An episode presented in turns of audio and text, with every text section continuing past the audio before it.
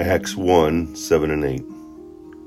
He said to them, It is not for you to know the times or dates the Father has set by his own authority, but you will receive power when the Holy Spirit comes on you, and you will be my witnesses in Jerusalem and in all Judea and Samaria and to the ends of the earth. Jesus' response to the disciples when they asked, was he going to restore the kingdom of Israel? And Jesus basically is saying, don't worry about the future. Instead, work with the Holy Spirit in the present. We have all, those who have placed your full faith and trust in Jesus, have received the Holy Spirit. The moment you said yes to Jesus, He gifted us, God gifted us with the Spirit of truth, His Holy Spirit. Jesus said, When I go to be with my Father, he and I will send the Spirit of truth, and he will be stronger than I. He will be with you always.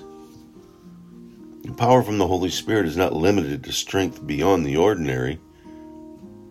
That power also involves courage, it, it involves boldness and confidence, insight, ability, and authority. It, it's not worrisome. And it definitely doesn't look to and worry about when he will come again. It's just worried about the present, or not worried, it's concerned about the present to be in the present.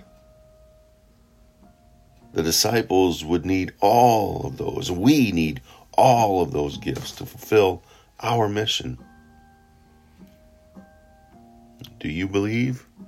Have you placed your full faith and trust in Jesus? You can experience the Holy Spirit, the power of Him in your own life, just as the disciples and apostles did. Jesus promised that they would receive the power to witness after the Holy Spirit came upon them. We have been promised.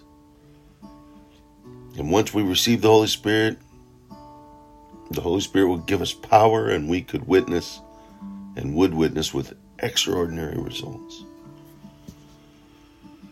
Don't don't try to reverse the order. Don't don't try to witness in your own power and authority. Witness is not showing what we can do for God. It is showing and telling what God has done for us.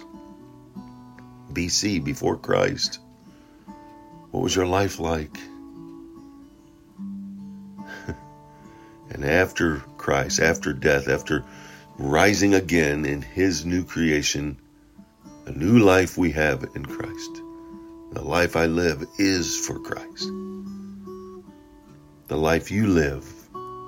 I pray that all of you listening have placed your full faith and trust in Jesus. And if you haven't, ask the Lord, what does that mean? How do I? And you simply believe in your heart and confess with your mouth, you, those who do so, will be saved.